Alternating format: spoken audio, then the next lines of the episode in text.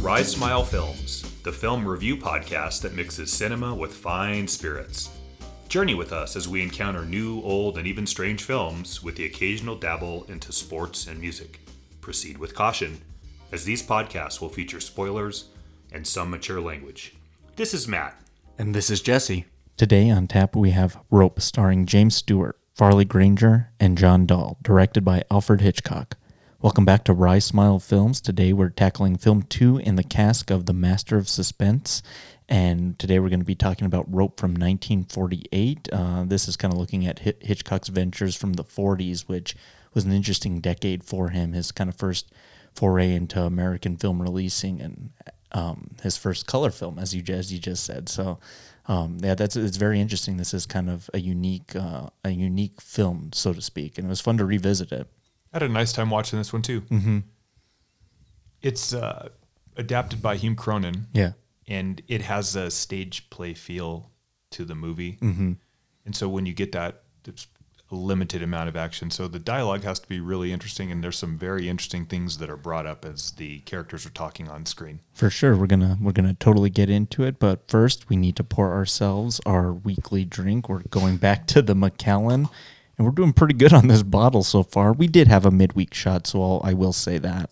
Yeah. But man, it's been an interesting week. We got all this new equipment, and I've already broken uh, a piece of it. Uh, these uh, microphones are, are fairly fairly hefty, and they come with these plastic mic clips, and I just totally busted one of them.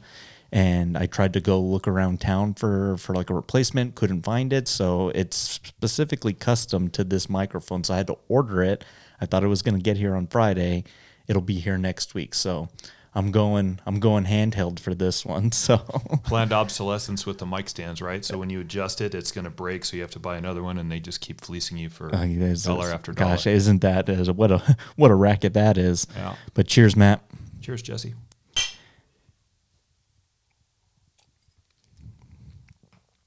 That's really good. You know, we haven't. I think we've had maybe one or two scotches on the show so far, but this one's by far my favorite. I, I don't know if you really find scotches as, as smooth as that. You know, some of them like really hit you right away. My first scotch experience was actually in college. I went to a local pub, me and a buddy, and we'd been talking about trying scotch for months, and we finally did it. And we couldn't have a drink without coughing. It was fairly embarrassing. And there was like these like older gentlemen there on the patio with us, and they're just like, laughing at us newbies like, newbies. green greenhorns they, they can't handle the the scotch. And we're like we're like coupling the scotch with like buffalo wings which isn't a great combination already. So we're trying to be a little classier but we're still college kids at the same time. So that was the first time i ever had scotch. Yeah it's uh, an interesting taste. This one's really really smooth. I don't have a, a, wide variety of scotch that i can sort of call on in the past as far sure. as how this goes. Mm-hmm. it'd be more bourbon but yeah really enjoyed this bottle, and the Macallan 15 is a winner for anybody out there that might be looking for a bottle. I'd say give this one a shot. Excellent. Yeah. Well, let's get right to it with our flight question for the week. You know, Hitchcock being such a an innovator for film technology and film practice, uh, whether that be through story or craft, he certainly tried a lot of things for the first time. And something's well, maybe something's not as well. But uh, Matt, what do you think is the most monumental technical achievement of Hitchcock's career? Actually, don't know if this is story or craft. Mm-hmm. Maybe it's both. Okay. With the title of Master of Suspense, you have to sort of figure out how you get such a such a grand title because suspense is a tricky genre in and of itself. Mm-hmm. No movie isn't without suspense. So to be titled as the one who's the best at it, you man, you're championing a hill that's the essence of story, which is do you not know what's coming next? And when you then find out, that's oh cool, the moment. Mm-hmm. So to be the person that's done that the best is quite quite the, the quite, title, right? Quite an achievement, yeah. So for me, it's his use of something called the red herring or the MacGuffin, mm-hmm. particularly. Uh, we've talked about it a little bit so here it is short for those people that haven't heard it. You give the audience more information about what's happening than the people that are in the movie or on the screen. Mm-hmm. And not being able to jump through the screen and tell them there's a bomb underneath this table that you or two are eating at, creates suspense in the viewer. Now, once that's established, what you do with it is where you separate pros from amateurs. And I think his amateurism uh, never even showed up. He just has an innate gift to do this so well. Mm-hmm. And so it's the MacGuffin, whether it's the Unica key in Notorious or the rope for a little bit in this movie. Sure. Mm-hmm. Actually, a couple times though, mm-hmm. huh? Yeah. Uh, or the forty thousand dollars in Psycho. Um, kind of even the Vertigo and Vertigo to a certain extent. Mm-hmm. That's what he does really well, and it's. I'm going to give you as an audience member. Did you mention the money in Psycho? I did. Yeah, yeah, yeah. I'm going to give you a look at something in the story that is really important and you're not only going to want to tell the people on the screen, hey, look out for the bomb under the table. But when we really get down to it, that's not what the story was about, or it's minimally what oh, the yeah. story was about.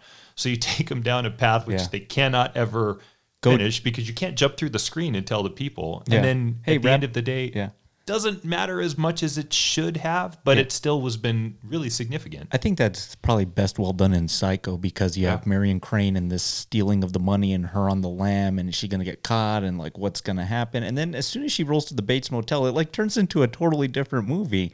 This is now the Norman Bates show and he's this like psychotic killer you totally forget about the money. Like the money's so meaningless as it ends up in the trunk of the car. You know what I mean? Like you could also say like in the birds, maybe it's the lovebirds. Yeah.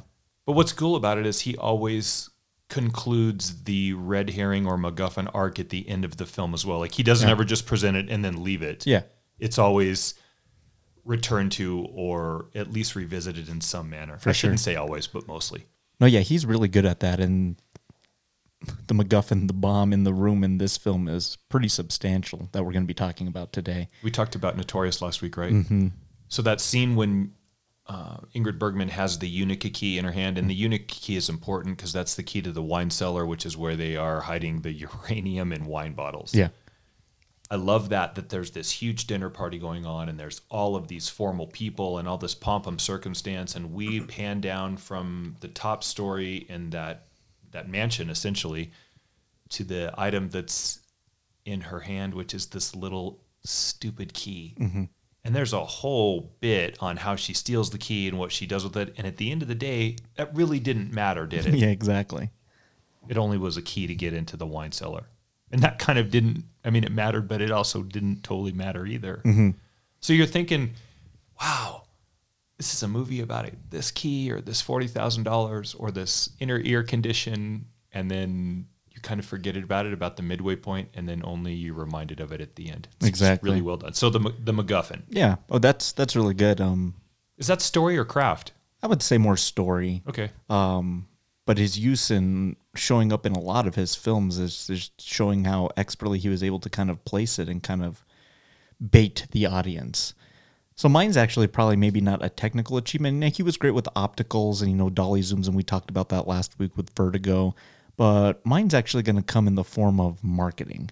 Mm-hmm. Um, to me, Hitchcock was a man who was a total showman, and I'll give you two really good examples. The first being Psycho. Actually, uh, you can go look on YouTube the trailers for Psycho and the birds and it's it's the, it's not a trailer of the about the movie no it's him yeah uh showcasing here is the Bates Motel. The, the, the, the amount of crime that had he, and he's just telling you walking you through the set essentially and just kind of telling you like how horrific this experience is going to be. And the same in the birds when he's talking about the bird is an animal not to be trusted and he's talking about like five or six birds until Tippi Hedren busts in and she's like they're coming they're coming. That's pretty cool. Those are some meta fourth wall breaking trailers. But then to piggyback on the psycho thing, he had this whole thing where if you weren't seated in the theater by the time the film started, you wouldn't wouldn't be allowed to see Psycho at the beginning. And he had people placed all over the United States to like enforce this. This is something that had never really been tried before to really create the, the the feeling of suspense and the twists of the film to thoroughly be enjoyed from start to finish. And to me, that's a showman at work. And then it got me thinking about Hitchcock the man, Alfred Hitchcock's Vertigo, Alfred Hitchcock's Psycho. To me, he's the first um, uh, type of director that was able to sell content based on his name, which is remarkable because the actors he has in these films are J- James Stewart, Cary Grant, Gregory Peck, Ingrid Bergman, Grace Kelly, etc. And I think he's able to sell the film with his name above the title, Alfred Hitchcock's North by Northwest. And you know what you're getting in that package. Um, I tried to think of like the times and directors before that, and I don't think you were really going to see like a John Ford film because he made it. Maybe because you're going because of John Wayne and, and the draw of the Western. Same with Frank Capra and Billy Wilder and a lot of these directors. You're going for the star power. To me, Hitchcock's the first star director. Yeah. And it's pretty remarkable what he was able to kind of create with that and really kind of change how to sell a film, which is that's part of the game the hype machine is something that he had figured out pretty early on, mm-hmm. and he perpetuated by you know people wanting to know when is he going to appear in this film and that little cameo that never had anything to do with the movie, but we like to look for them. Yeah, yeah. Uh, yeah, he was really good at the marketing of his own stuff. And if I'm not mistaken with the Psycho bit, yeah. Wasn't there a, another two waiver piece which he made the theater sign a, an affidavit or a contract that basically agreed to not letting anyone late? Into the film. And this is the second piece in that also that at the premiere, he had everybody sign a piece of paper that says if I have a heart attack in the viewing of Psycho, I won't sue. I think so. I think so, actually. Which, you know, we have a version of that in the last decade ish, couple 20 years mm-hmm. that did the same thing, which was paranormal activity. Mm-hmm. And I think for whatever that movie is, and I know we're going to talk about that, and we've talked about that in, in depth, and there's mm-hmm. there's pieces on on all that. Mm-hmm. Uh, it's inspired by what he did. Mm-hmm. The trailer for that film was very psycho-like. Yeah. Which is, I'm not really going to show you the movie. I'm going to show you the reaction of people in the movie. Now, that's not what Psycho did, but it wasn't. Here's a bunch of shots from the movie. Yeah. The way traditional trailers are, and then the end was the best part of that you're probably going to miss this movie unless you contact your local movie house mm-hmm. and demand that they bring it here. Yeah, it, they'd already signed the contract. Yeah, it felt it felt old school. It yeah. felt like the days of old of of kind of this this type of of theatrical showmanship, which you know it's kind of weird. Imagine a trailer now with like. Um, let, let me think of a director, maybe like David Fincher, and he's like walking you through the set of like whatever like psychological thriller he's making, like it would kind of be weird. It'd be like really bizarre. It would, be. and it would kind of really kind of take you out of the mood. I, he was able to totally get away with it because of the types of films he was making back then. So that's that's my choice. If on the initial viewing, people are having to sign this contract that proves that they won't sue the company if it's yeah, and you're I guess a horror fan or a mm-hmm. Hitchcock fan. You know, it's the forbidden fruit. Yep. It's why we all look at the chart, the car wreck when we drive by. Exactly. so you're doing that in film. Mm-hmm. Yeah, it's genius. Oh, perfect. I think well those done. are two really good choices. Uh, very innovative type of type of filmmaker, and let's kind of get to one where he totally pulls uh, all stops for you know something based purely on innovation, which is a sequential uncutting film. So let's dive right into it in our review breakdown of Rope. It's a museum piece now. We really should preserve it for posterity, except it, it's such good crystal, and I'd hate to break up the set.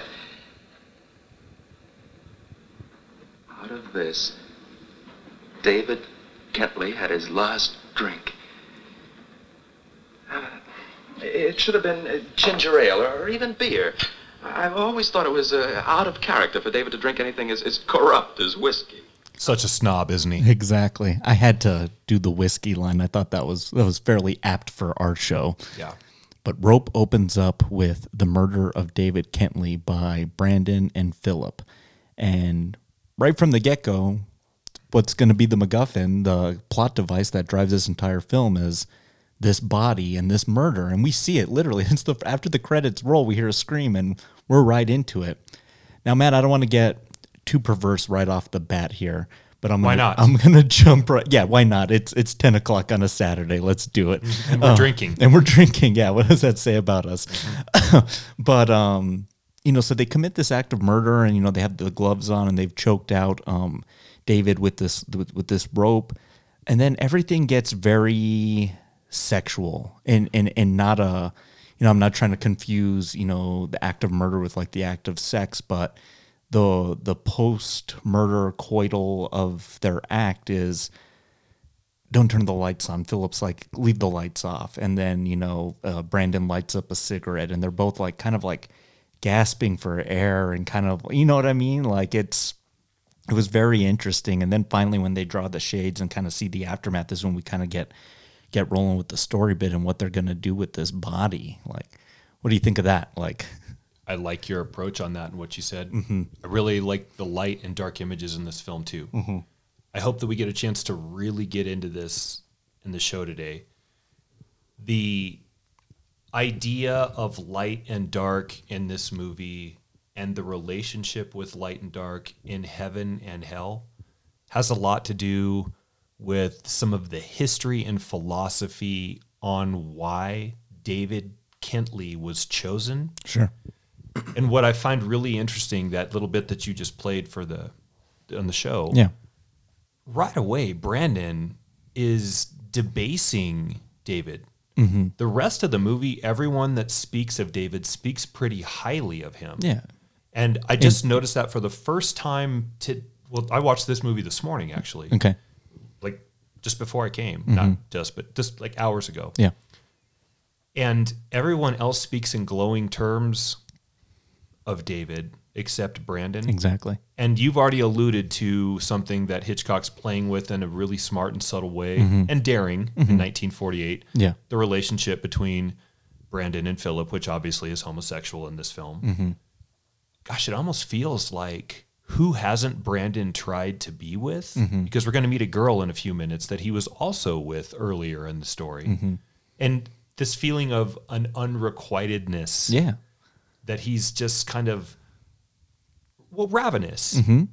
And if he wasn't able to dominate them, and that is a lot of this movie, is his assertion or attempts to assert his dominance over everyone else in this film oh, yeah. as the Superman or mm-hmm. Uberman, and mm-hmm. we will definitely talk about that. Yeah, it makes me wonder, gosh, what happened there? Exactly, because he hates him for a reason that's just he basically says he's not worthy, and we don't ever get into that because everyone else says that he is. Yeah. Now I find this interesting. This was based on a play, and kind of maybe why Hitchcock wanted to shoot this the way it did, because it is very stage-like, very play-like, very theatrical in its kind of in its delivery. It's based on this play by Patrick Hamilton and, and written by Hume Hume Cronyn, which is kind of a, a Hitchcock staple from Shadow of a Doubt and, and Lifeboat. Mm-hmm. But um, this is an, a play based on the crimes of Leopold and Loeb. Right. And for those a little unfamiliar, Leopold and Loeb were these kind of affluent, you know, uh, men that tried to create what they called the perfect crime. And it was this uh, kidnapping and murder of Bobby Franks. And uh, they went through with it. It was kind of all well and great. But then it, the wheels kind of came off of this situation. Uh, I can't remember which one it was, but essentially ratted the other one out. And it just totally blew up in their face. And this was one of those, you know, kind of first, like, you know, sensationalized, you know, true crime stories. The the other kind of being the kidnapping of the Lindbergh baby, but you know, this is the type of thing that um, the media loves back then, and even still to this day. But they kind of took that genesis and brought that in the form of Brandon and Philip, and I I totally see that here in their relationship.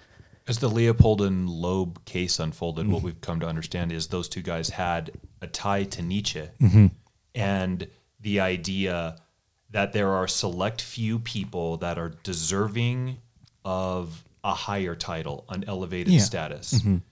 And in Nietzsche's writing, the key component that determines that, or is sort of as the narrator or the moral, the moral compass in that, is a character that's I'm probably going to mispronounce this, but it's Zarathustra, Zarathustra. Mm-hmm. and that is a derivative of Zoroastrianism, and that predates Judaism. Yeah. That's the basis for light and dark or heaven and hell and two gods, mm-hmm. Angra Mainyu and Ahura Mazda, mm-hmm. and literally the good and the bad. Now, this is important not because Rye needs a history lesson today on you know religion, but because I think if you can assign some roles yeah in that philosophy, the movie takes an elevated level oh, yeah. in viewership. Oh, yeah. So we have three main characters, right? Brandon, mm-hmm. Philip, and Rupert, mm-hmm. Stewart, Granger, and Dall. Yep. You need to figure out who is who. And here's the real crux of the issue in this or in this movie. In the film, mm-hmm. John Dall as Brandon yeah.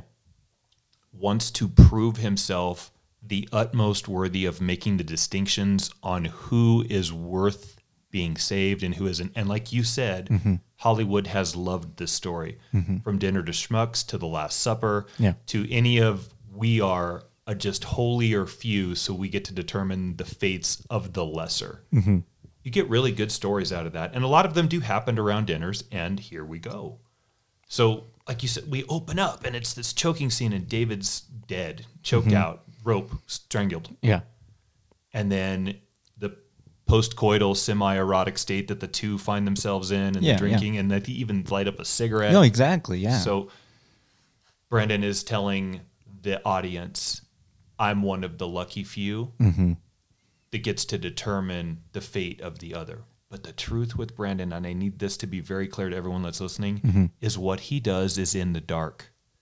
And if you go back to Zoroastrianism, that it ties it to a Hiramon, um, a Hiramon, mm-hmm. and that's the devil. For for lack of time, that's the satanic version of this. So mm-hmm. is he the narrator, Zathustra, Zathra, Zathrustra, mm-hmm. or is he Angramonyu? And we'll get to that later. But I'm telling you all, it's in the dark because he's the embodiment of darkness. Oh yeah, definitely.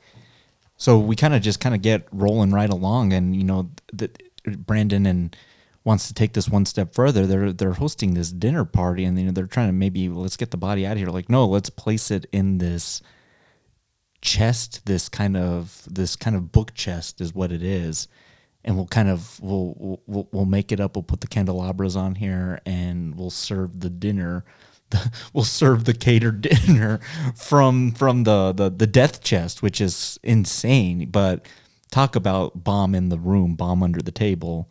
These whole people go the whole night for the most part until Rupert later. The body's in the room with them. He just kind of just hanging out there, which is very fascinating uh, to me. And this is kind of you know playing on what you mentioned in Hitchcock's uh, or his his technique is how well he's able to play off that suspense and the will they won't they aspect of are they going to find this body in here? And you know the clues to kind of lead along. And there's a great sequence later in the film where it's like it's almost going to happen. And then like at the last minute like we we close it up again. But as they're putting the body in here we kind of get that that first kind of use of the symbol with the rope and it's kind of caught in the kind of the precipice of the of the latch.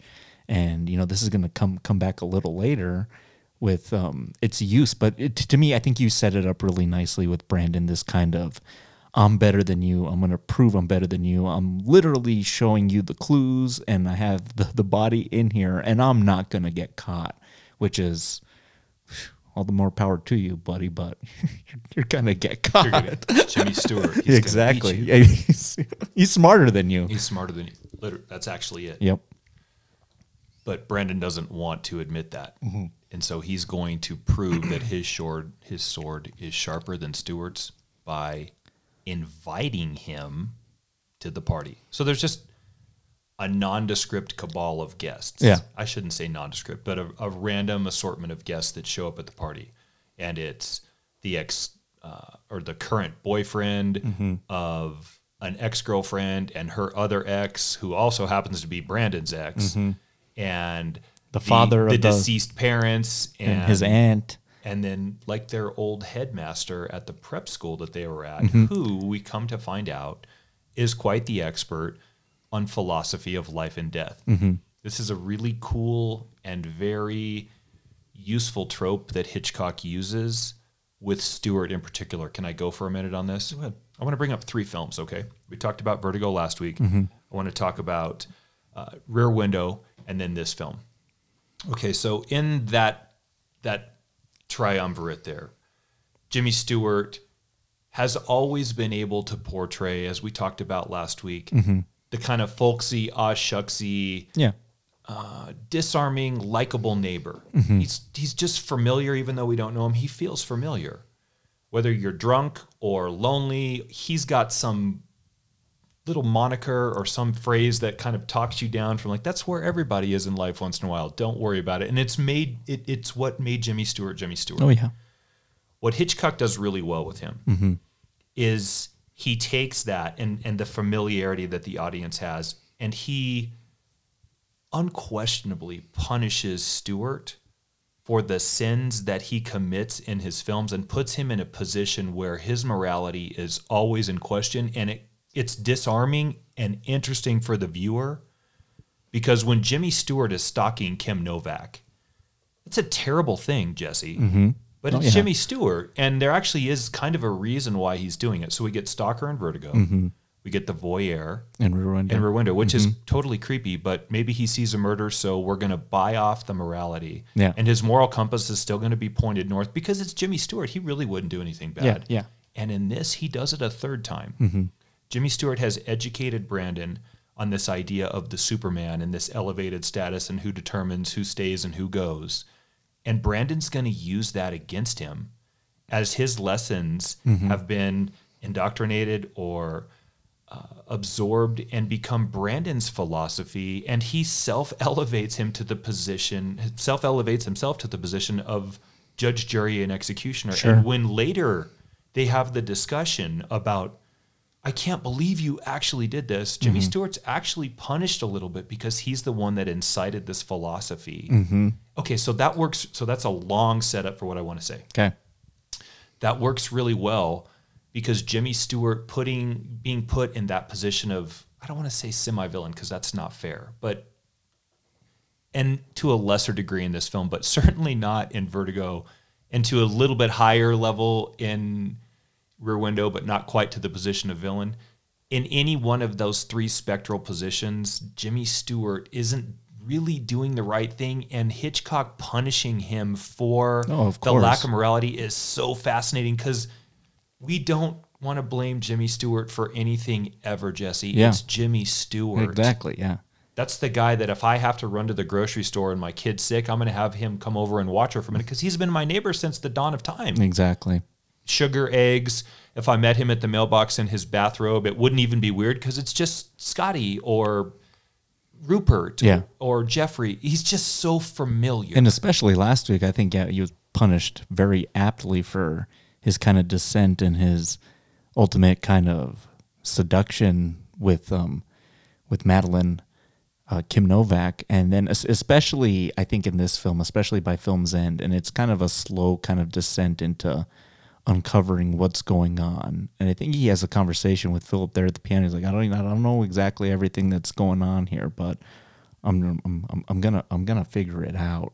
And then when he does, it's almost kind of a little heartbreaking. It's you know, you've taken my philosophy, my ideas, my ways of thinking of of these you know these philosophers and these and these writers, and you've totally taken it on your head. And I know I I preach that stuff, but I would never become that that type of thinking. The other answer that I was going to give you in the flight was Mm-hmm. his indifference with two types of male protagonists. You set it up last week. It's Grant and it's Stewart. Mm-hmm. Yeah. Even in North by Northwest, Cary Grant is Jimmy Stewart. Laurence Olivier and Rebecca is basically Cary Grant's formal affect. Mm-hmm. He has the folksy, aw shucksy, really likable guy next door, and he has dashing, formal Cary Grant like guy. Those are his two male protagonists. Rod Oh, yeah. Taylor and the Birds is Jimmy Stewart's folksy. Yeah.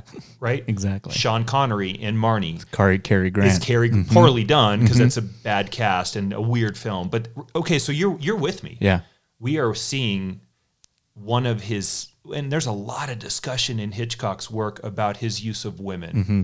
Fascist, Ice Queen, they're all blonde. What is he working through? Yada. And then it's it's great for story. It's great for a lot of things. Mm-hmm. Yeah. What's not given a lot of talk is the use of men, and they are two. They Gregory Peck and Spellbound. Mm-hmm. God forbid, is Cary Grant poorly done? Yeah. Notorious. The we talked about that film a lot. It's weird that that would you call it the bench player? Wasn't that the second, the third post off the bench or Yeah. something? Yeah. Yeah. He's yeah. He's bench material. He's your backup forward. that movie is so many things about what Hitchcock does well. It's just not a great film for its faults and successes, but it's right. Yeah. You guys should all watch Notorious. Yeah. In in Stewart's portrayal of the detective Mm-hmm. in this movie, we get the best of Hitchcock figuring out how I can use this type or that type to be the two types of men that I understand mm-hmm. and I can write and direct. Yeah. And that's a lot for me. That's a lot of talking for me. Yeah. To say he has two protagonists that work. Yeah. The Grant like and the Stewart like. Yeah. And this is the Stewart like character portrayed by Jimmy Stewart. Uh, really well done. It looks heavenly. I hope David gets here soon. Yes, where is David? I haven't the faintest idea. But he's so late, Mr. Kentley's getting annoyed. And you? Me, I'm hungry. Brandon, exactly what is this? Uh, cassone I got in Italy. No, no, I mean, why are we eating off it? Oh, I, I've turned the dining room into a library. So this is, you know, yeah, this is interesting. Like, like just kind of right from the get go, from his introduction, uh, he's he's kind of suspicious. I just imagine just like right right away, like why are we eating on this thing? You know, and then we kind of get into this story, and we'll talk about that too of this lopping, killing of the chickens, and like the the reactions. He's just like like why are these guys acting so weird today? First of all, this dinner party it seems like a total chore. Like I would have hated to have gone to this thing. God, yeah, I would have found any way to get out of this specific night because it's just you know just yeah, whatever. But uh, let's talk about the elephant in the room right now, which is the technique Hitchcock's using to tell this story. Because I think it's, I can't, I, I don't think a director had really attempted to shoot a film in a sequential singular shot sequence quite like this before to this extent. You know, the you would go see the, a theatrical stage play, and then that's where you would get it.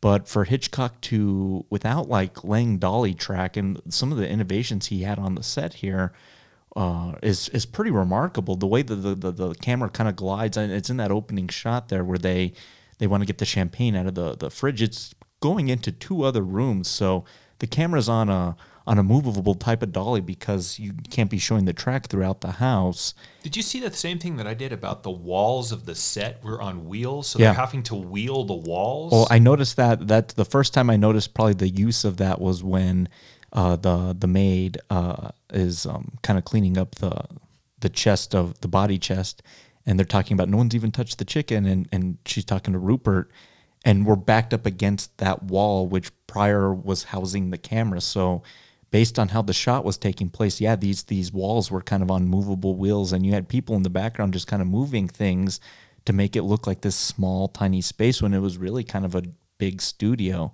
I'm not uh, trying to elevate Hitchcock for the purpose of elevating him so it suits the narrative that you and I have laid out, but just consider this, okay? Mm-hmm. And you can tell me if you think this is a stretch. Okay.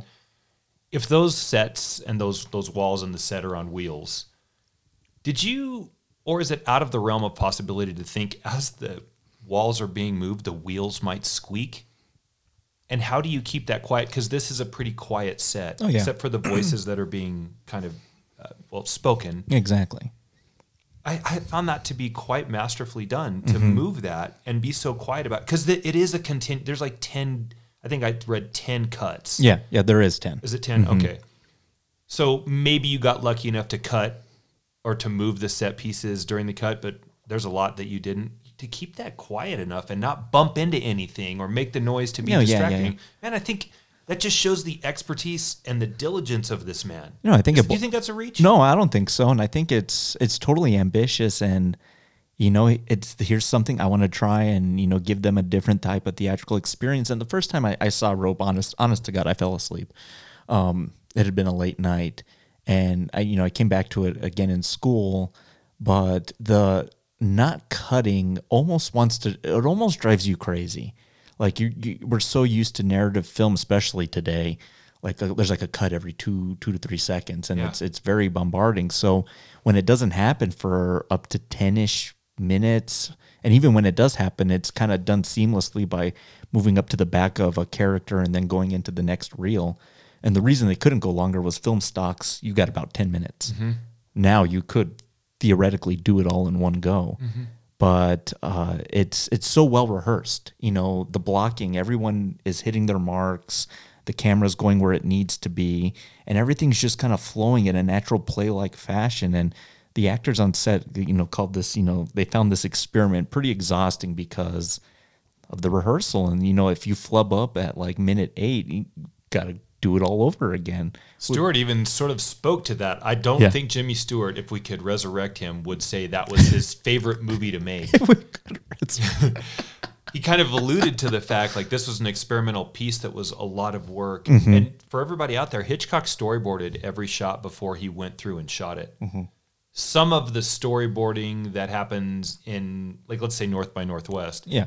is easier to do because you have the geography of space around you. So in this space that you have, you don't have to worry about walking into X, Y, or Z. Just go be you and act. And this is the general blocking area. So that makes that easier to storyboard. Oh yeah.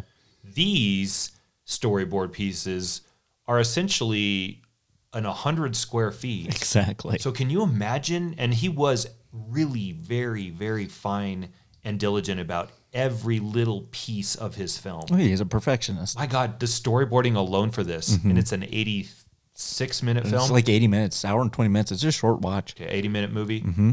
I bet you there were probably 160 storyboard images on this. Oh yeah. Mm-hmm.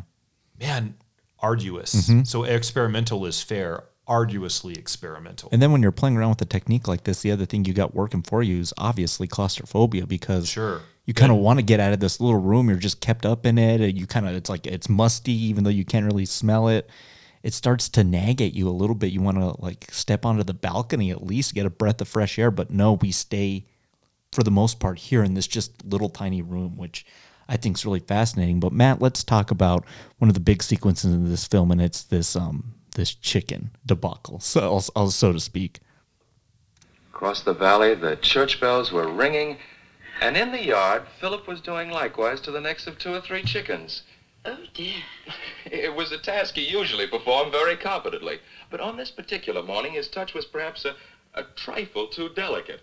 Because one of the subjects for our dinner table suddenly rebelled. Like Lazarus, he rose. That's a lie! Philip. So this is pretty fascinating to me. This is again harkening back to the Leopold and Loeb, so to speak, ratting out your fellow compatriot, your your partner, your your lover potentially, uh, with like acts of violence. Um, you know, the strangling the, of of these chickens, which is probably not the way you go about doing that. You know what I mean? Yeah, it's ver- it's very perverse, so to speak, and you know Philip's very shaken, and, and you know Farley Granger's performance in this film is he's so nervous the entire time. I don't think there's a shot of him where he's like not like either shaking or like looks pale in the face or just or he just looks normal like like he's having a good time. He looks physically disturbed the entire film. On the cusp of breakdown the whole film. Yeah, just ready to just we killed the guy. He's in the he's in he's he's, he's in there. There's this serendipitous thing that keeps happening to me through you. okay. We talk during the week, whether it be text or just phone call, and certain subjects come up. Sure. And I felt like a few weeks ago, the subject and the word gimmick came up. Mm-hmm. And I found that to be quite relevant to the films we were talking about during the time as gimmicky. Oh yeah. So last night, another word came up when we were talking about Feige and Marvel, Mm-hmm. and it was ego. Okay, so that's what Brandon is exercising at nauseum this entire film. This in this tight little room. I don't know if there was any more space for him and the guests because his ego took up the rest of the space that he wasn't using. The only thing he's missing is like a pedestal and a microphone. right. Yeah. And there almost is a pedestal, and I'm so glad you said no, we spend too much time together because I have something on that too. Okay.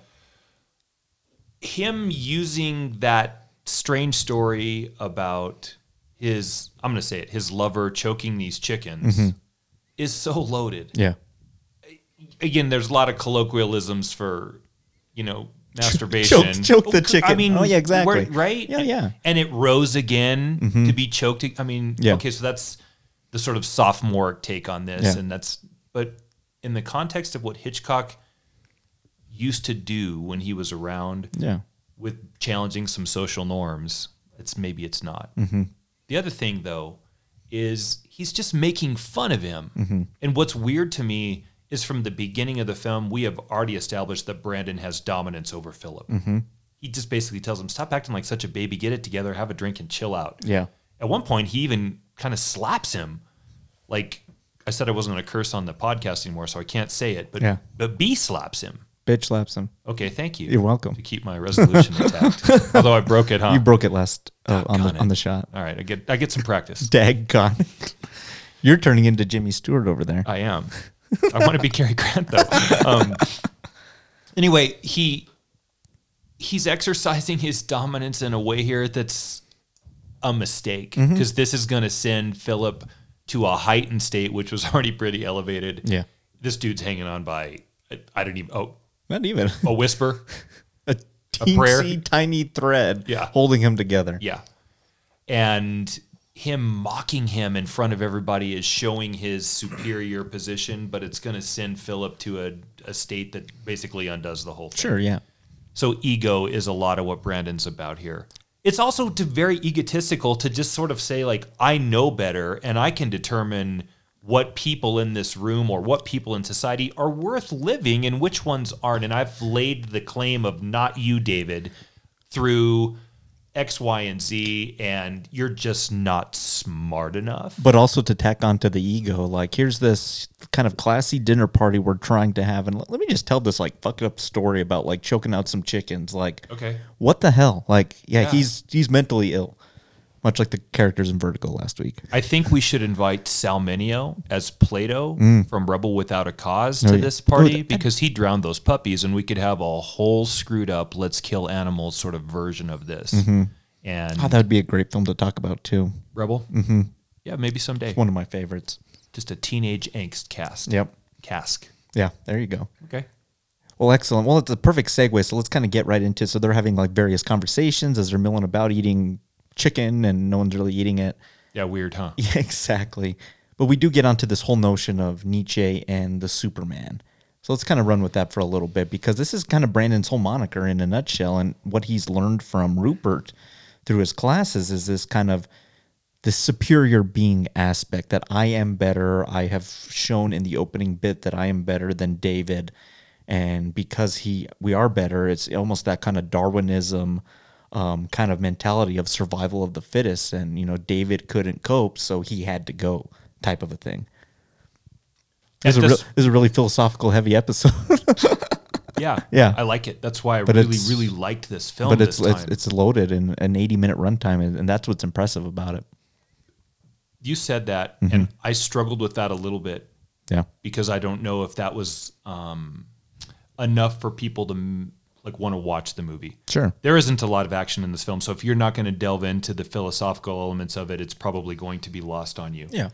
Like I said earlier, Dall is Zarathustra, and that is the narrator or the decider of who's worthy and who isn't in the Nietzsche Ubermensch uh, tropes story. 37 minutes into the movie.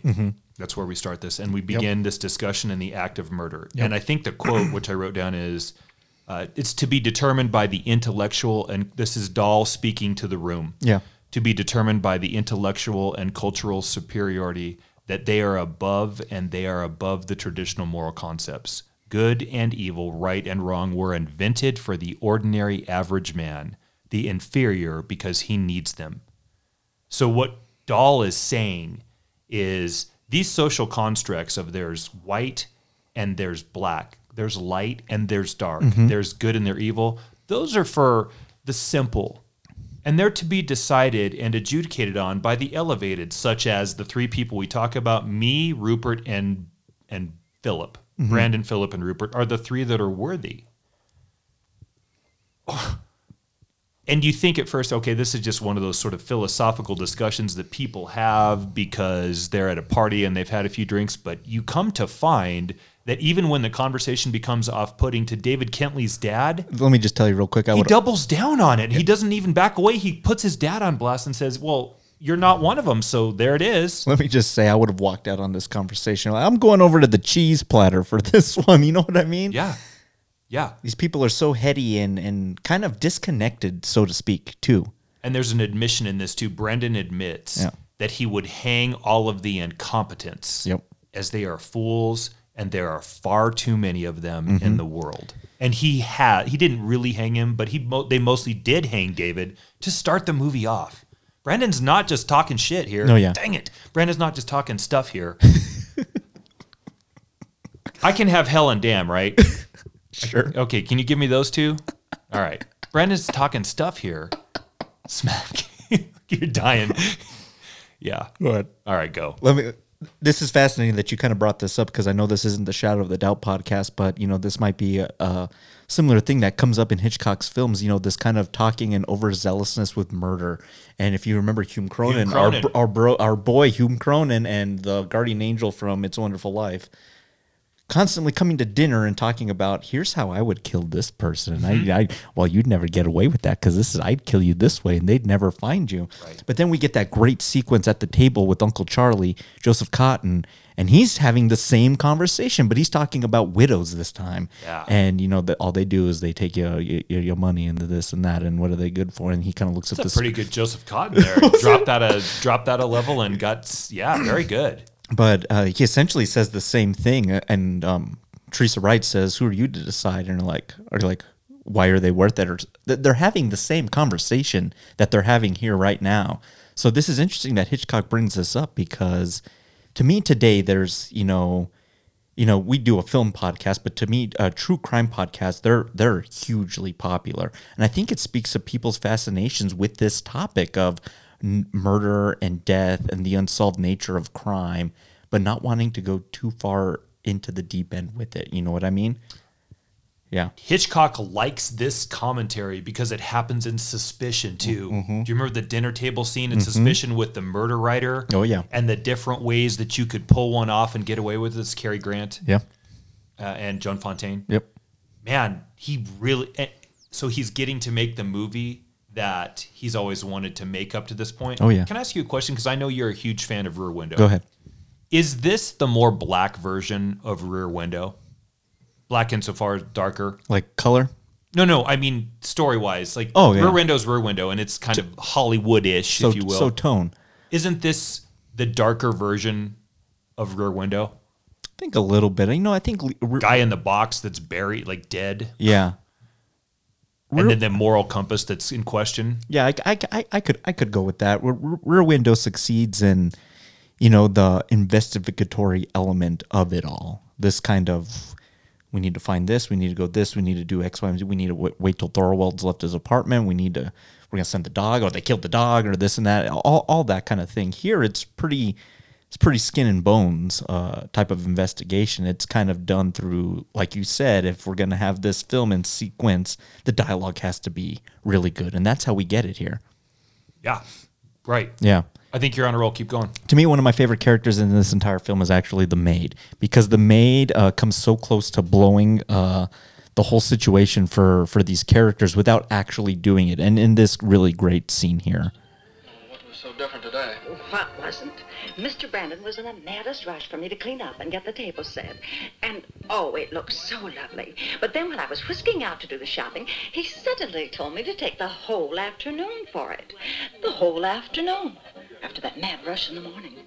Did he say why? No, just a whim, I suppose. But when I came back, he and Mr. Philip were going at it hammer and tongs. Oh. So yeah, she's kind of you know she's giving the other players kind of like the behind the scenes, like how are Philip and Brandon to know that their maid, um, bless her heart, uh, is kind of just off in the corner talking to Rupert, this guy that's already kind of onto them based on how they've been acting all night, like a bunch of psychos. Uh, that she's gonna say that, and that's just gonna be yet another kind of nail in the coffin for their situation. That like, why would she? Why would they make her leave for the afternoon? Why would they? Um, you know, be in such a tiff when they get back. You know, you know what I mean. It's it's really great. But then she's also the component for this next sequence here that I think is just done fabulously by Hitchcock. I hope so. I uh, hate to throw a dapper, but if David was home, I should think he'd be calling instead of Mrs. Kentley.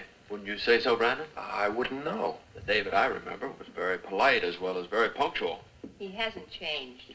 Of course, if he's not at home, where could he be? Don't ask me, I don't know. So what you don't see in that little sound bite there is the maid is actually cleaning up and she's taking the candelabras and the little kind of doily uh, place setter and putting everything away. And no one's I think watching her because they're all at this point they're at uh, maybe DefCon four with Brandon and trying to or, or with uh, with David trying to kind of figure out where he is. He's not answering uh, calls. His mother doesn't know where he is. His girlfriend doesn't know. They're getting a little worried, so they're not paying attention to what the maid's doing as she's literally kind of like cleaning off the tomb and about ready to open it when Brandon kind of comes in at the last thing. Is like, oh no, we can take care of this later. You can come in tomorrow to do this and it's all done in one shot. We're not watching the character speak; we're watching her her actions. And again, talk about the suspense and the bomb in the room that you set up so brilliantly in the flight. This is masterful. This is what Hitchcock is just so good at as a filmmaker. All of that conversation that's happening that you just played is off screen. Mm-hmm. Well, or if not, some of it is. Mm-hmm. What he does that's very cool in this scene for me is we're focused on the chest, the sacrificial altar. I think Brendan almost he short, says just short of that calls it. He that, definitely does. He? The sacrificial dinner or the, the all that bit. You have it. And I'm sure you wouldn't want the poor old man to have to get down on his knees to see them. Well, I think it looks downright peculiar. Peculiar? Very. Particularly those candlesticks. They don't belong there at all. Well, on the contrary, I think they suggest a, a, a ceremonial altar. Exactly. God, is this board freaking awesome yeah, or what? It's just ep- Jesse is mastering the board, Rye Nation, and you can tell today. It's just going to explicate our points that much more. the fact that you just had that, we didn't. That that was completely off the cuff. Everybody, there you go. That's just being in simpatico relationship with each other. Hold on, though. Yeah. Edith Evanson plays Miss Wilson. Yes. Uh, I know it's ten years too early. Mm-hmm. But if I had a time machine and I could do this movie at the same time, I want this part to be played by Barbara Bel Geddes. Oh wow! Yeah. Because we come to find out earlier, mm-hmm. and this is one of the other really important parts of Hitchcock films is he makes the side stories, the B stories matter. Mm-hmm. We come to find out the maid, Miss Wilson, is sort of harboring a little flame for Jimmy Stewart. Rupert, yeah. She likes Rupert. Mm-hmm. We all like Rupert, but she really likes Rupert. So whether it's the images in Rear Window of the apartments that really are not the main story. Oh yeah. Or whether it's Brandon showing his dominance over the lesser few by putting really difficult people that have soured relationships in the same room together. And I'm specifically speaking about Joan Chandler as Janet and oh, God, God, Douglas Dick as Kenneth, who were God bless Joan Chandler. God, God bless to that. yeah. yeah. God she, bless. She, she came Chandler. on the screen last night, and I was like, oh man, like. And she's kind of funny in this movie. Oh yeah, definitely. But they are exes, and Joan Chandler's character Janet has just left Kenneth recently to go be with the now recently deceased David. David, mm-hmm. and boy, Brandon is just celebrating the awkwardness of that relationship. And it just again furthers his dominant position as he can watch all of the lesser few struggle. Yeah. And he will sit in judgment on the throne, and there is a throne in this movie. Mm-hmm. The throne is that weird, by the way, we'll get to the red and green too at the end. Yeah. That weird semi paisley green chair that's next to the bar. mm-hmm. And there's a really big moment that I hope we get to talk. Well, well just I, I it, would yeah. hope we get to talk about. Well, it's, it. it's a little bit ahead of where we are. Okay. But that throne or that chair serves as the throne for Ubermensch in this Mhm, movie. mhm. And Stewart is the first one to take it. And he even at the moment when he sits in it, this is his return after he's left and come back. Even is has his attendants there by Mhm. his side. Yes. Um, Brandon and Jimmy Stewart, like I've said earlier, are both the sword sharpeners for each other. This is the Riddler and Batman at their Oh, yeah, finest. definitely. The cat and mouse, and, and Granger even kind of freaks out and says, "Cat and mouse, cat Yeah, and mouse," and yeah. breaks the second glass in the same dinner party. He's destroyed a whole set of crystal. He's not getting his hands on those rye glasses. Oh no, he? yeah, he's out of control. He, he is out of control. Yeah, He's yeah. that poor guy's so unhinged the whole film. Well, I don't know how Brandon like saw him and then was just like, I'm gonna do a crime with this guy. He had to have seen how like just how emotionally he he wouldn't be able to handle something like this. Jesus. Right. or, or his or he has such faith in his puppeteering that his strings can I even can- control his freaking out lover. I can make it work. Yeah. after this Mhm. death. Mhm.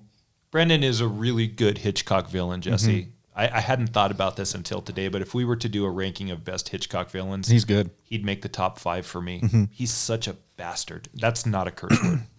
Okay, so he just get- didn't know his, his father. You get bastard, damn, and hell. Yes. I'll say all the others. Thank you. So if we're going to play out this New Year's resolution thing that I'm flying solo on, two Okay. things have to happen. You have to come up with one before this is too far gone. Okay. And we need to put a jar out here. Okay. And every time the resolution is broken, something needs to go in there, like money wise. Okay. Quarter, 50 cents, whatever it is. And at the end of 2020, Yeah. All of that money goes to pay for whatever bottle it gets, and we have to polish it off. Okay. So if it's $22, you and me are buying a $22 bottle of bourbon. All right. That sounds good. That could be good, or it could be. It might incentivize. if it gets like twenty dollars, it might incentivize you or I to start cursing or doing whatever you're going to do more, so that we get to a good bottle. There you go. What do you think? The Pappy Van Winkle. Yeah. What do you think? there you go. We'll, we'll do it. I'll come up with one. All right, we'll come up. All right, beautiful. Excellent. So Back let's- to the movie. Let's set Stop the, getting me sidetracked. let's set the stage for the final sequence here. So everyone kind of leaves. You know, they're kind of worried about David, trying to find out where he's at, and you know they leave, and it's just it's just uh, Philip and, and and Brandon here, kind of, you know, kind of sifting through kind of the aftermath, and they're like, hey, we it, it- kind of a moment on high for Brandon a little bit. He's gotten away with it, and everyone's gone. We had this dinner. They didn't know the body was in this chest the whole time.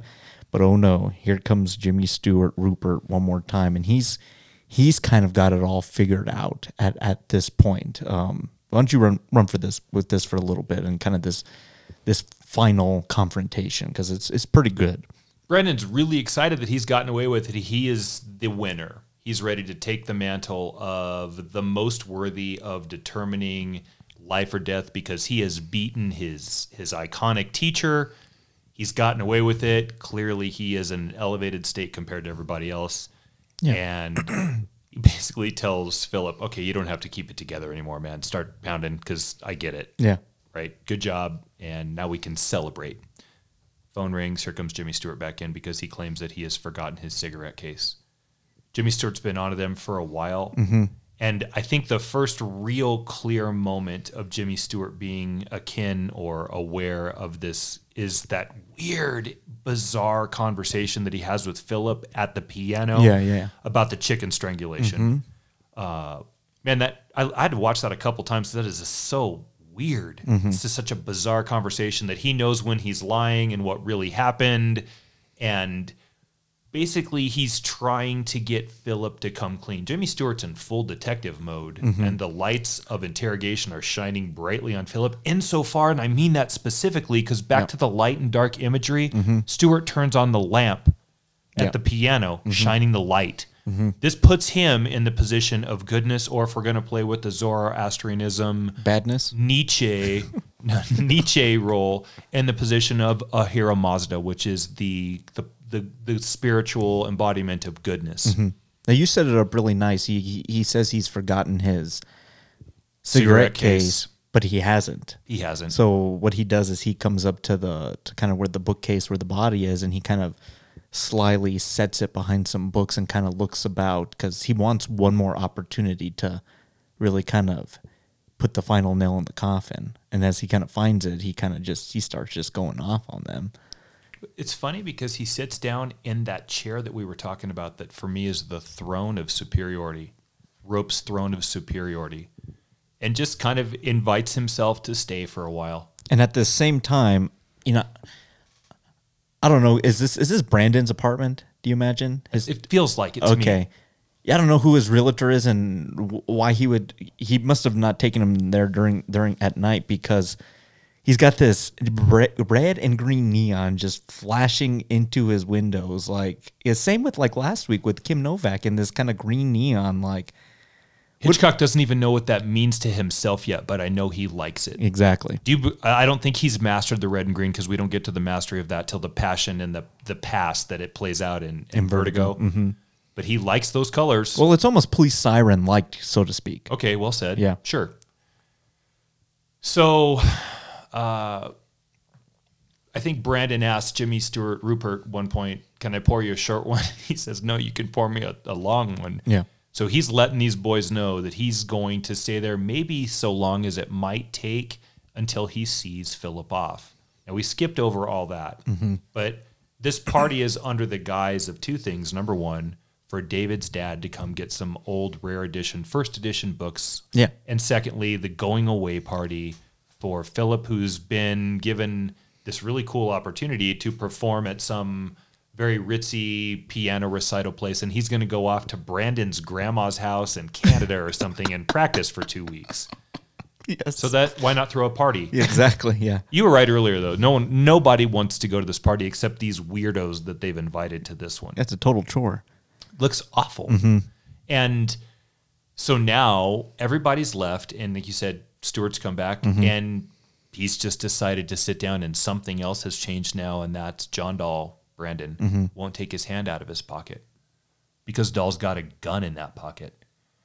Now, this is set up interestingly because the last time we've seen the rope was on this clumsily, and, and rightly so, described this clumsily packaging element for the books that David Kentley's dad is going to take home that were the reason they threw the party to begin with. Taking home his son's murder weapon. To take, yeah, and the John Dall, man. Yeah. Such a, menacing bastard. ba- okay, such a bastard. well, what's in John Dall's pocket, what's in Brandon's pocket is the gun, but hmm. what's in Rupert's pocket, Stewart's pocket, is the rope. Mm-hmm. So we have the reveal of the murder weapon. Mm-hmm. And there is some cat and mouse back and forth between Stewart and Dall. And Stewart's trying at everything to fence with him and fend off Stewart's accusations and detective work. But you can tell he's losing ground mightily. And for me, the moment that really showed Jimmy Stewart had ascended to the position of true Ubermensch, mm-hmm. Truly taking on the role of Ahura Mazda. Mm-hmm. And we like i said earlier we have to decide who's going to be what roles who's going to be Yeah. the narrator who's going to be the good who's going to be the bad. It turns out that when you look back at this the narrator in that triumvirate as defined by zoroastrianism and nietzsche is philip has been the narrator. Mm-hmm. And that brandon is Angra Mainyu that's the devil element the dark side. Yeah. and Stuart, obviously is the light, Ahura Mazda, and he sits in that chair that we talked about, and he's got his two servants mm-hmm. at his side, waiting on him, literally hand and foot. His mm-hmm. leg is crossed, his foot's wielding them off, and they are handing him things. Mm-hmm.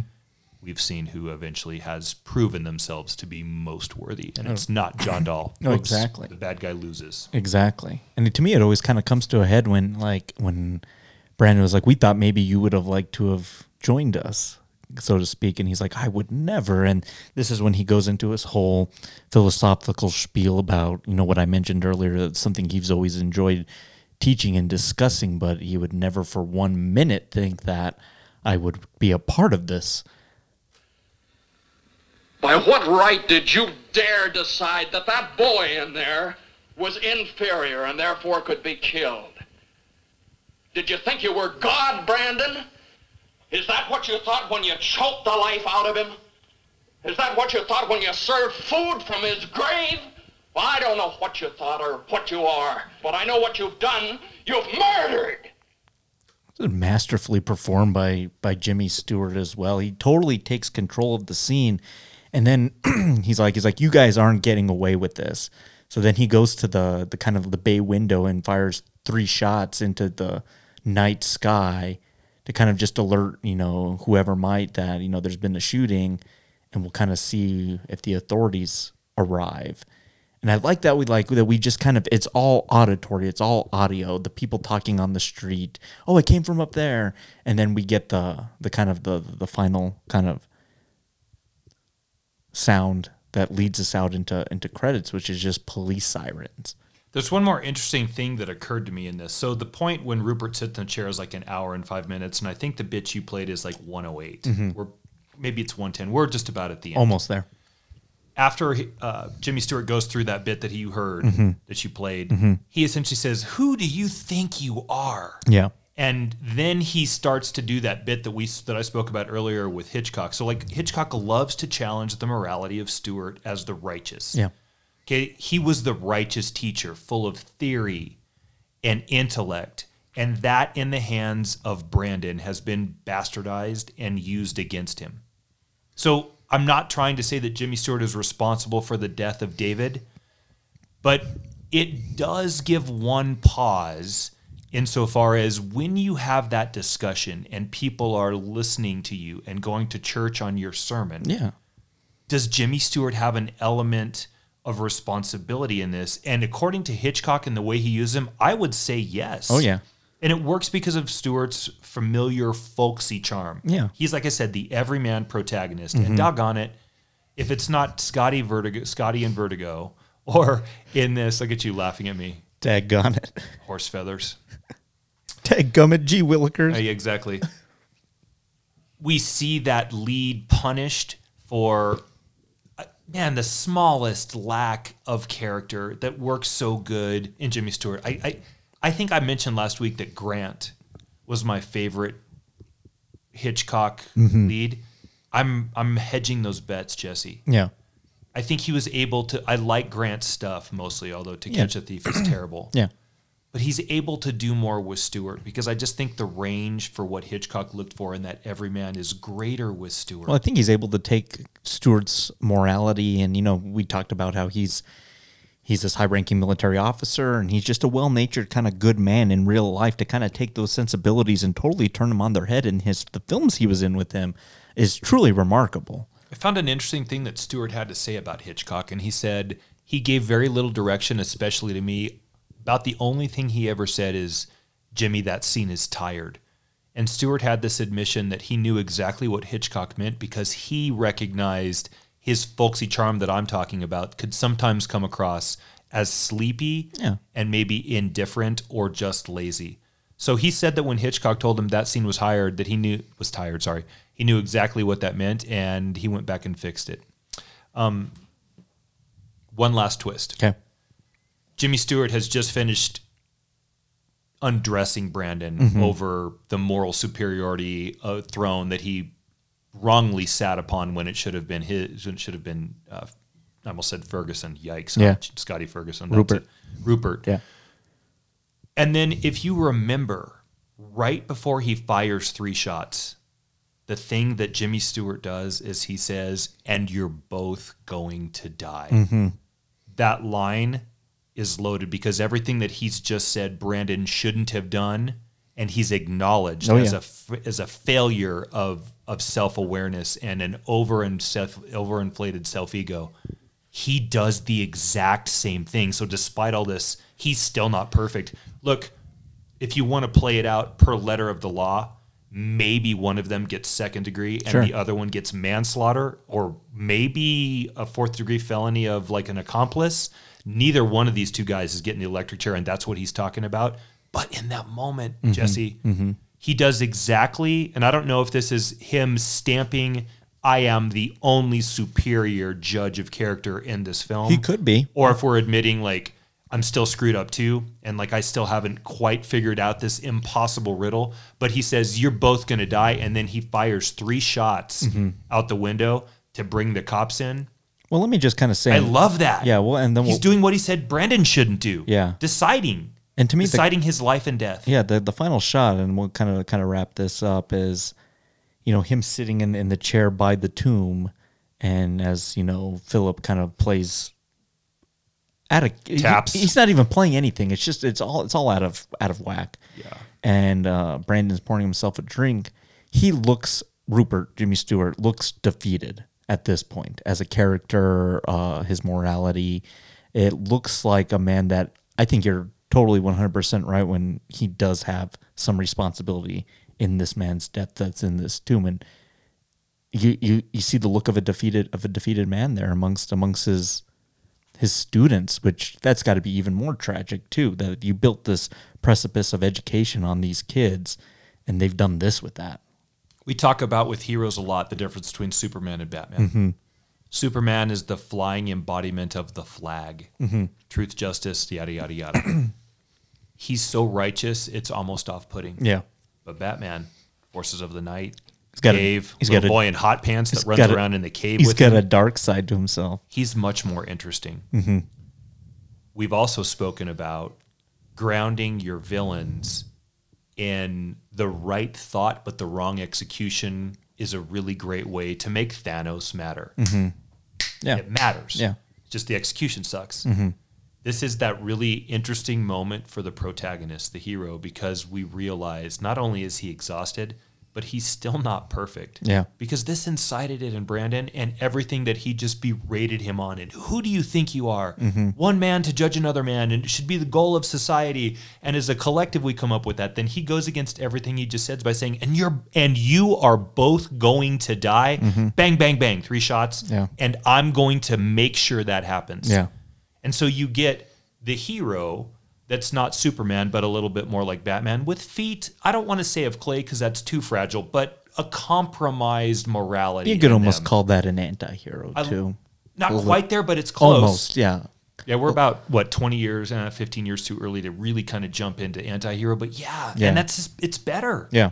And different for 1948. We're really seeing this kind of morality play taking place. So I think time now more than ever. Let's go ahead and rate rope. We have rock gut, well, call, single barrel, and top shelf. I'll go ahead and let you go first. Prior to this viewing, I would have probably given it call plus plus plus. Today, it is for me top shelf.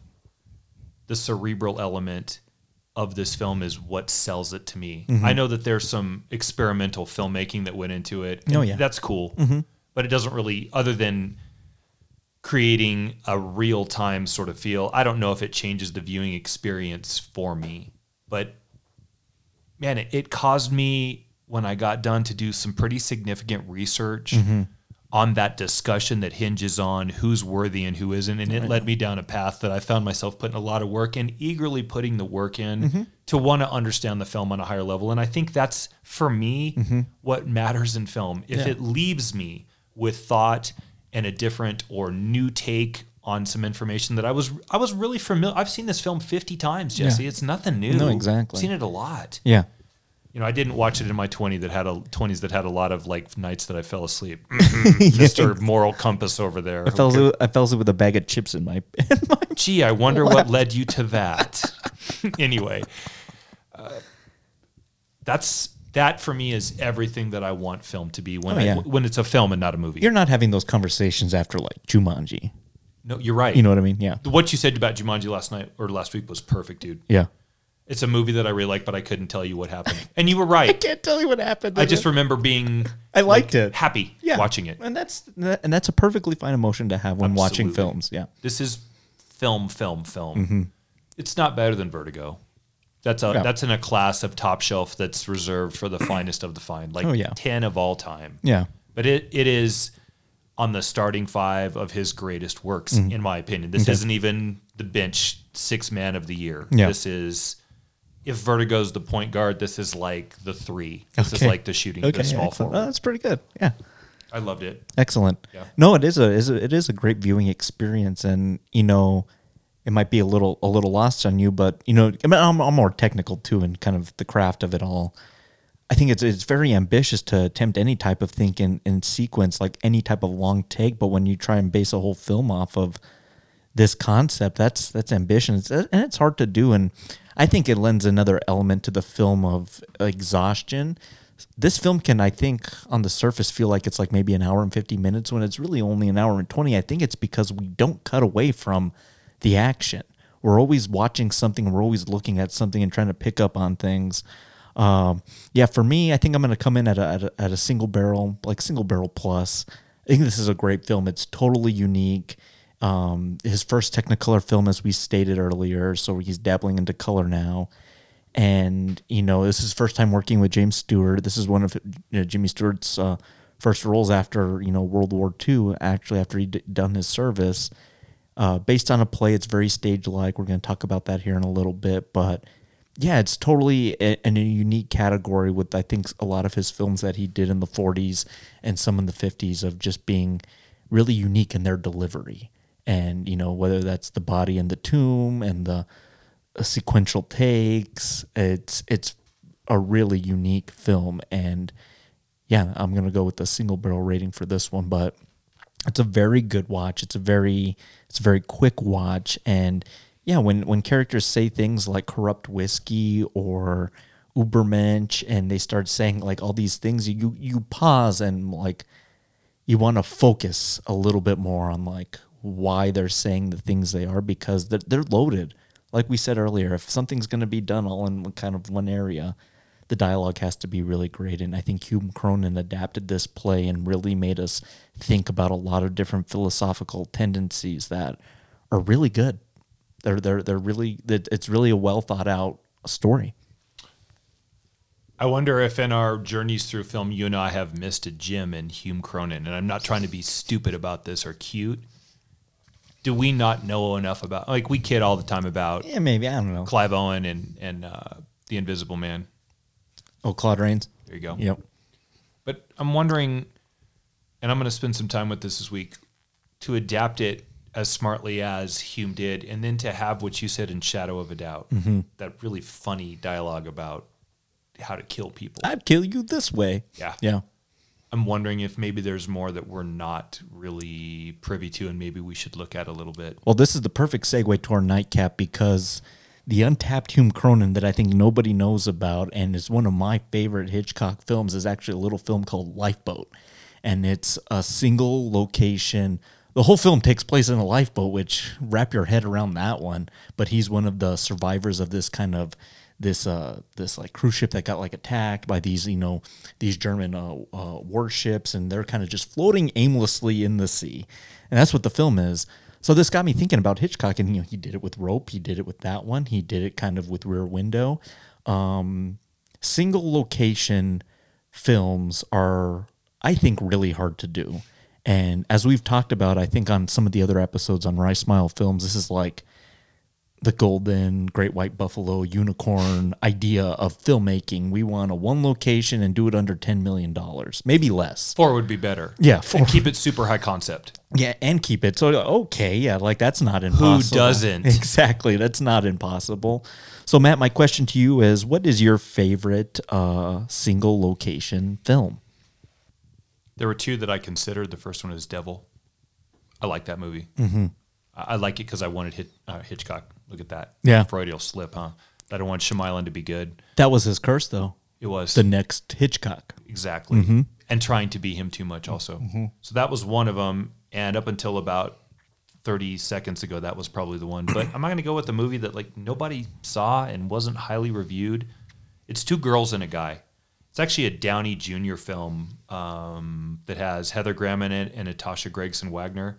And essentially, what you're watching is Robert Downey Jr. get caught in the admission of this unfaithful relationship that he's been engaged with. It's mm-hmm. 1998.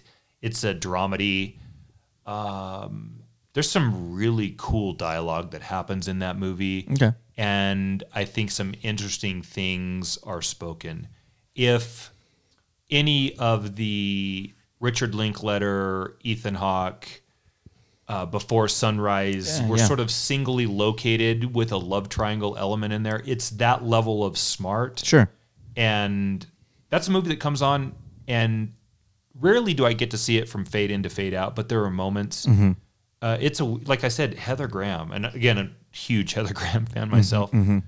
but i think i'm going to go with that today. Two girls and a guy. We're getting a little obscure here. Yeah but watching him try to struggle and maneuver and keep both of these two in tow when he know he's probably got to lose one of them to keep the other one. Exactly.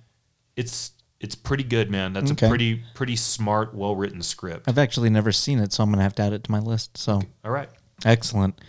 To me, this is an interesting question because I think a lot of, especially Rope, was based on a stage play I think a lot of films that are adapted from stage material, because a lot of that is single location, are able to transfer over to film relatively easily. My gut instinct would say to go with a film like 12 Angry Men. So good. Henry Fonda, Lee, so Lee J. Cobb, and the whole film's in a, in a juror uh, uh, uh, deliberation room um, until kind of like the final sequence where they leave. But it, the action, for the most part, takes place right there, and it's tight, it's tense. If you haven't seen Twelve Angry Men, um, you need to see that film. That's the original. The original, yeah. Uh, you need to see that. That should be on everyone's like must watch before they die list. It's a great film, but um, you know Hitchcock did it well. I would almost want to pick Rear Window as well. You know, you're always in that apartment complex. I always want to go onto the street and see what it looks like from the other perspective, but we're never treated to that. I think horror does this very well, and it's really easy. Um, I talk about the thing a lot. I'm not going to pick it. I'm actually going to pick about a film that I don't know a lot of people have seen. Um, and apart from the opening sequence, the majority of this film takes place single location. I know you've seen this film, Matt. This is The Invitation.